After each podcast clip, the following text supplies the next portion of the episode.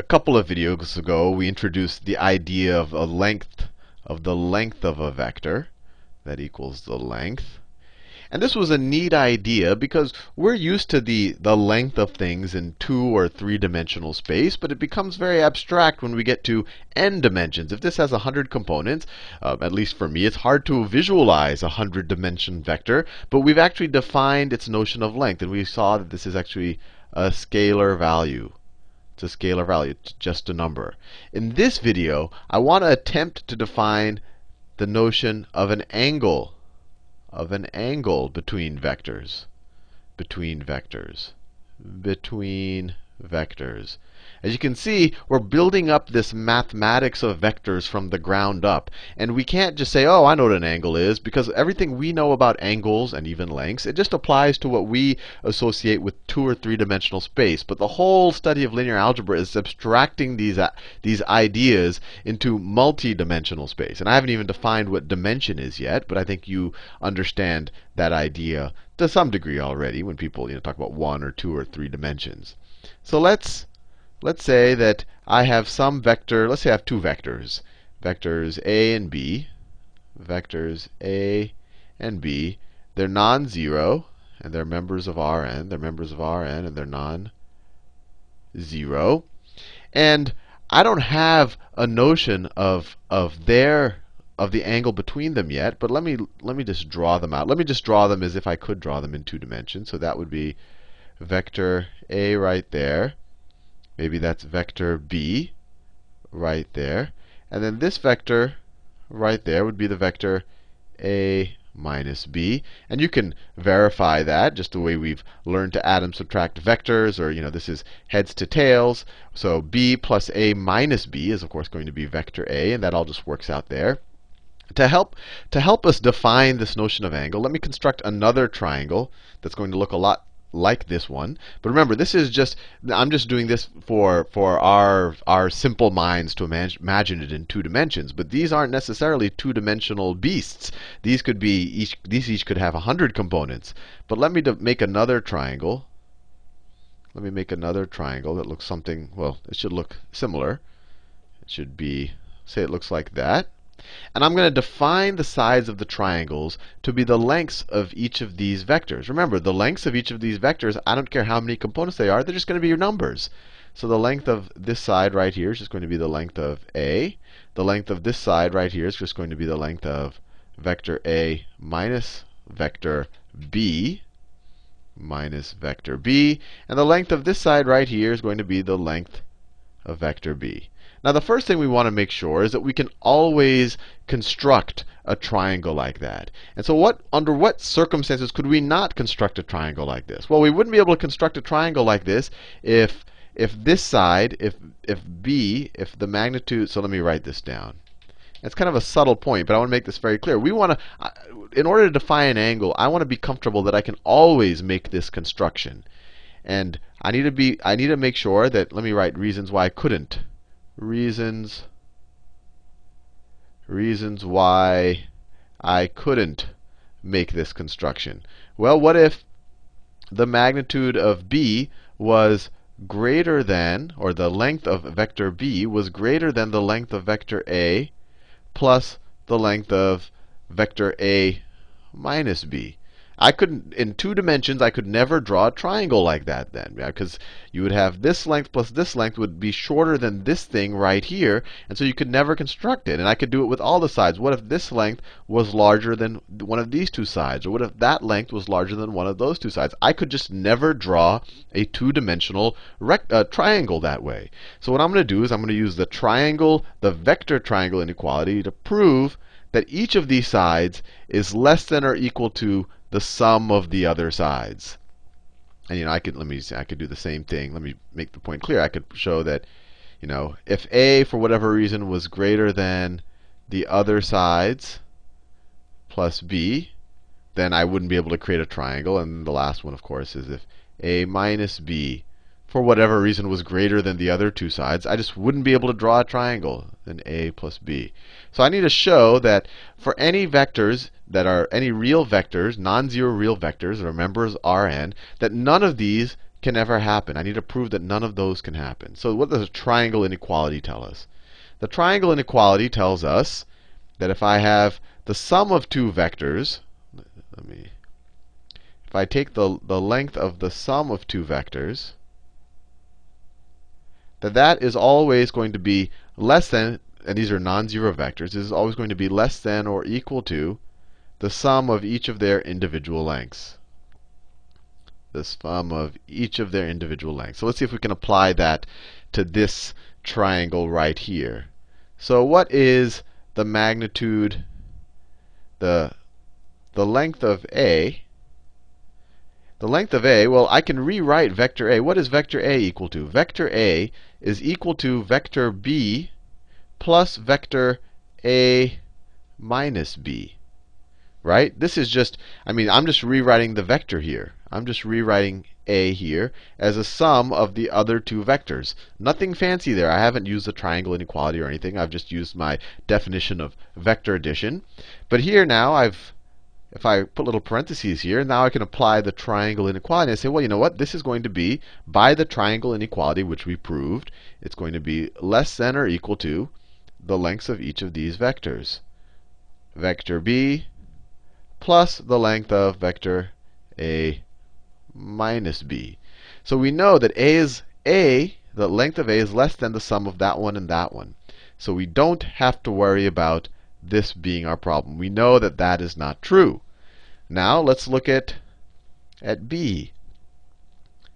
So is there any way that I can rewrite b as a sum of two other vectors? Well, sure. I can write it as a sum of a, as a sum of a plus, plus let me put it this way. If that vector right there is a minus b, the, the same vector in the reverse direction is going to be the vector b minus a. So a plus the vector b minus a. That's the same thing as b, and it, you can see it right here. The a's would cancel out, and you're just left with the b there. Now, by the by the triangle inequality, we know that this is less than or equal to the length of vector a plus the length of vector b minus a. Now you're saying, hey Sal, this you're you're dealing with b minus a. This is the length of a minus b, and I could leave this to for you to prove it based on our definition of vector lengths. But the length of b minus a, b minus a, is equal to minus 1 times a minus b. And I'll leave it to you to say that look, these the these lengths are equal. Because essentially, well, I won't, I won't, I could leave that, but I think you can, you can take that based on just the, the visual depiction of them, that they're the exact same vectors, just in different directions. And I have to be careful with length because it's not just in two dimensions, but I think you get the idea. And I think, you know, I'll, I'll leave that for you to prove that these lengths are the same thing. So we know that b is less than the length of those two things. So we don't have to worry about that one right there. Finally, a minus b, can we write that? The magnitude or the length, the length of vector a minus b. Well, I can write that as the length of, or I could write that as vector a plus vector minus b. Right? You could say if vector, right, if we just put a minus b right there and go in the other directions, we could say minus b, which would be in that direction, plus a, would give us our vector a minus b. And that's obvious. Actually, I don't even have to go there. That's obvious from this. I just kind of put the negative in the parentheses. Well, the triangle inequality, and this might seem a little mundane to you, but it really shows us that we can always define a regular planar triangle based on these vectors in this way. It tells us that this is less than or equal to the length of our vector a plus the length of minus b. And I just said, and you could prove it to yourself, that this is the same thing as the length of b. So we just saw that this is definitely less than those two. This is less, definitely less than those two, and that is definitely less than those two. So we don't have we none of the reasons that would keep us from constructing a triangle are valid. So we can always construct a triangle in this way from any arbitrary non-zero vectors in Rn. We can always construct this. Now, to define an angle, let me let me draw, redraw it down here. let me redraw the vectors, maybe a little bit bigger. That's vector A. I'll draw it slightly. This is vector B, and then let me just draw it this way. This is the vector right there. That's the vector A minus b. And we said we're going to define a corresponding regular run-of-the-mill vanilla triangle whose lengths are defined by the lengths of the vectors, by the vector lengths. So this is the length of b, that side. This is the length of a minus b. And then this is the length of a. Now, now that I know that I can always construct a triangle like this, I can attempt to define, or actually I will define my definition of an angle between two vectors.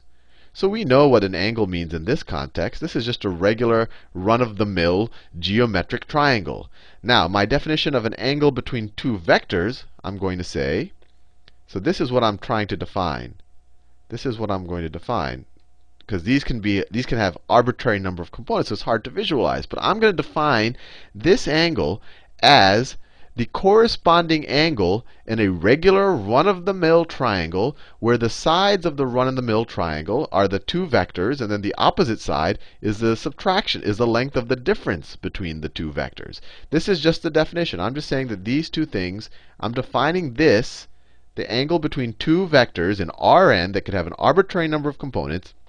I'm defining this angle to be the same as this angle the angle between the two sides, the two lengths of those vectors, in just a regular run-of-the-mill triangle.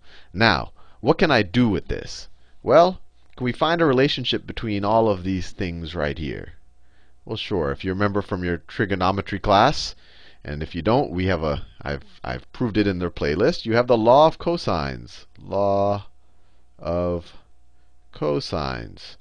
And I'll do it with an arbitrary triangle right here, just because I don't want to confuse you. So if this is side A, B, and C, and this is theta, the law of cosines tells us that c squared is equal to a squared plus b squared minus 2ab cosine of theta. I always think of it as kind of a more a broader Pythagorean theorem because it doesn't this thing does not have to be a right angle. It accounts for all angles. If this becomes a right angle, then this term disappears and you're just left with the Pythagorean theorem. But we've proven this. This applies to just regular run-of-the-mill triangles. And lucky for us, we have a regular run-of-the-mill triangle here. So let's let's apply the law of cosines to this triangle right here. So we would get, if you know, and the way I drew it, they correspond. The length of this side squared, so that means the length of a minus b squared. The, the length of vector a minus vector b, that's just the length of that side. So I'm just squaring that side.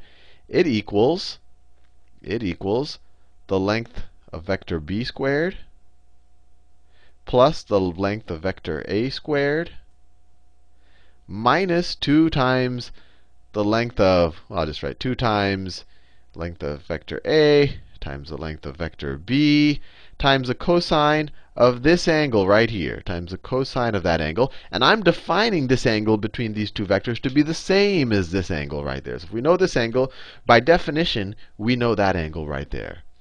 Well, we know that the square of our lengths of a vector, when we use our vector definition of length, that this is just the same thing as a vector dotted with itself. So that's a minus b dot a minus b. And it's all going to be equal to this whole stuff on the right-hand side. But let me simplify the left-hand side of this equation. a minus b dot a minus b, this is the same thing as a dot a, right? Those two terms minus a dot b minus a dot b. And then I have minus b dot a minus b dot a. That's those two terms right there. And then you have the minus b dot minus b. That's the same thing as a plus b dot b. Remember, this is just a simplification of the left-hand side. And I can rewrite this. a dot a, we know that's just the length of a squared a dot b and b dot a are the same thing. So we have two of these. So this right here, this term right there, will simplify to minus 2 times a dot b. And then finally, b dot b, we know that that's just the length of b squared. Now I just simplified, or maybe I just expanded. That's a better word. I, you can't when you go from one term here to three terms, you can't say you simplified it. But I expanded just the left-hand side, and so this has to be equal to the right-hand side by the law of cosines. So that is equal to that is equal to. I almost feel like instead of rewriting it, let me just copy and paste it. So if I just if I just oh, what did I just do? Copy and then edit copy, and paste. There you go. I don't know if that was worth it, but maybe I saved a little bit of time. So that is equal to that right there. And then we can simplify. We have a length of a squared here, length of a squared there. Subtract it from both sides. Length of b squared here, length of b squared there. Subtract it from both sides. And then, if what can we do? We can get we can multi we can divide both sides by minus 2 because all everything else has disappeared. And so that term and that term will both become 1s. And all we're left with is the vector a dot the vector b. And this is interesting because all of a sudden we are, getting a relationship between the dot products of two vectors. We've kind of uh, gone away from their definition by, by lengths, but that the dot product of two vectors is equal to the product of their lengths is equal to the product of their lengths, their vector lengths, and they can have an arbitrary number of components, times the cosine of the angle between them. Remember, this theta, I said this is the same as when you draw this kind of analogous regular triangle, but I'm defining the angle between them to be the same as that. So I can say that this is the angle between them. And obviously, the idea of between two vectors, it's hard to visualize if you go beyond three dimensions. But now we have it at least mathematically defined angle between them. So if you give me two vectors, we can now, using this formula that we proved using the definite, this definition up here, we can now calculate the, the angle between any two vectors using this right here. And just to make it clear, what happens when what happens if A is a is a is a and maybe it's not clear from that definition, so I'll make it clear here that by definition, if a is equal to some scalar multiple of b where c is greater than 0, we'll define we'll define theta to be equal to 0. And if c is less than 0, so a is collinear but goes in the exact opposite direction, we'll define theta to be equal to 180 degrees. And that's consistent with what we understand about just two-dimensional two-dimensional vectors. If they're collinear and kind of the scalar multiple is the same, that means A looks something like that, and B looks something like that. So we say, oh, that's a zero angle. And if they go the other way, if A looks something like this is the case where A is just going in the other direction from B, A goes like that and B goes like that, we define the angle between them to be 180 degrees. But everything else is pretty well defined by the triangle example. I had to make the special case of these because it's not clear you really get a triangle in these cases, because then the triangle kind of disappears. It flattens out if A and B are on top of each other, or if they're going in the exact opposite direction. So that's why I wanted to make a little bit of a side note, a little bit of a side note right there. Now, we can, using this definition of the angle between the vectors, we can now define the idea of perpendicular vectors. So we can now say perpendicular vectors, this is another definition. Perpendicular. Perpendicular. And this won't be earth-shattering, but it kind of is because we've generalized this to vectors of, that have an arbitrary number of components. We're defining perpendicular to mean the theta between, so perpendicular, two vectors a and b are perpendicular. A and B are perpendicular, if the angle between them between them is 90 degrees. And we can define that. We can take two uh, vectors, dot, dot them, take their dot product, figure out their two lengths, and then you could figure out their angle between them. And if it's 90 degrees, you can say that they are perpendicular angles. And I want to be very clear here that this is actually not defined for the zero vector right here. So this situation, this situation right here, not defined for the zero vector. Because if you have the 0 vector, then this quantity right here is going to be 0. And then this quantity right here is going to be 0. And there's no clear definition for your angle, right? If this is 0 right here, you did 0 is equal to 0 times cosine of theta. And so if you wanted to solve for theta, you'd get cosine of theta is equal to 0 over 0, which is undefined. Undefined. Undefined. But what we can do is create a slightly more general word than the word perpendicular. So the perpendicular, you have to have a defined angle to even talk about perpendicular. If the angle between two vectors is 90 degrees, we're saying by definition those two vectors are perpendicular. But what if we made the statement. And we can, we, if you look at them, if the angle between two vectors is 90 degrees, what does that mean? What does that mean? So let's say that theta is 90 degrees. Let me draw a line here. Let's say that theta is 90 degrees. Theta is equal to 90 degrees. What does that what does this formula tell us? It tells us that A dot B is equal to the length of A times the length of B times cosine of 90 degrees. Well, what's cosine of 90 degrees? It's 0. You can review your unit circle if that, if that doesn't make a lot of sense. But that is equal to 0. So this whole term is going to be equal to 0. So if theta is equal to 90 degrees, then A dot B is equal to 0. And so this is another interesting, interesting takeaway. If A and B are perpendicular, perpendicular, then their dot product is going to be equal to 0. Now, if their dot product is equal to 0, can we necessarily say that they are perpendicular? Well, what if they're what if what if a or b is is the zero vector, right? The zero vector, let me call z for zero vector. I mean, or I could just draw the, you know, the what if, you know, the zero vector dot anything is always going to be equal to 0. So does that mean that the 0 vector is perpendicular to everything? Well, no, because the 0 vector, I said, the, we have to have the notion of, of, of, of an angle between things in order to use the word perpendicular. So we can't use the 0 vector. We can't, we can't say just because two vectors dot products are equal to 0 that they are perpendicular. And that's because the 0 vector would mess that up because the 0 vector is not defined. But if we say, and we have been saying, that a and b are non-zero, if they are, you know, non-zero vectors, non-zero, then we can say that if a and b are non-zero and their dot product is equal to 0, then a and b are perpendicular. So now it goes both ways. But what if we just have this condition right here? What if we just have the condition that a dot b is equal to 0? It seems like that's kind of just a simple, pure condition. And we can write a word for that. And these words are often used synonymously, but hopefully you understand the distinction now. We can say that if the two if two vectors dot product is equal to 0, we will call them orthogonal.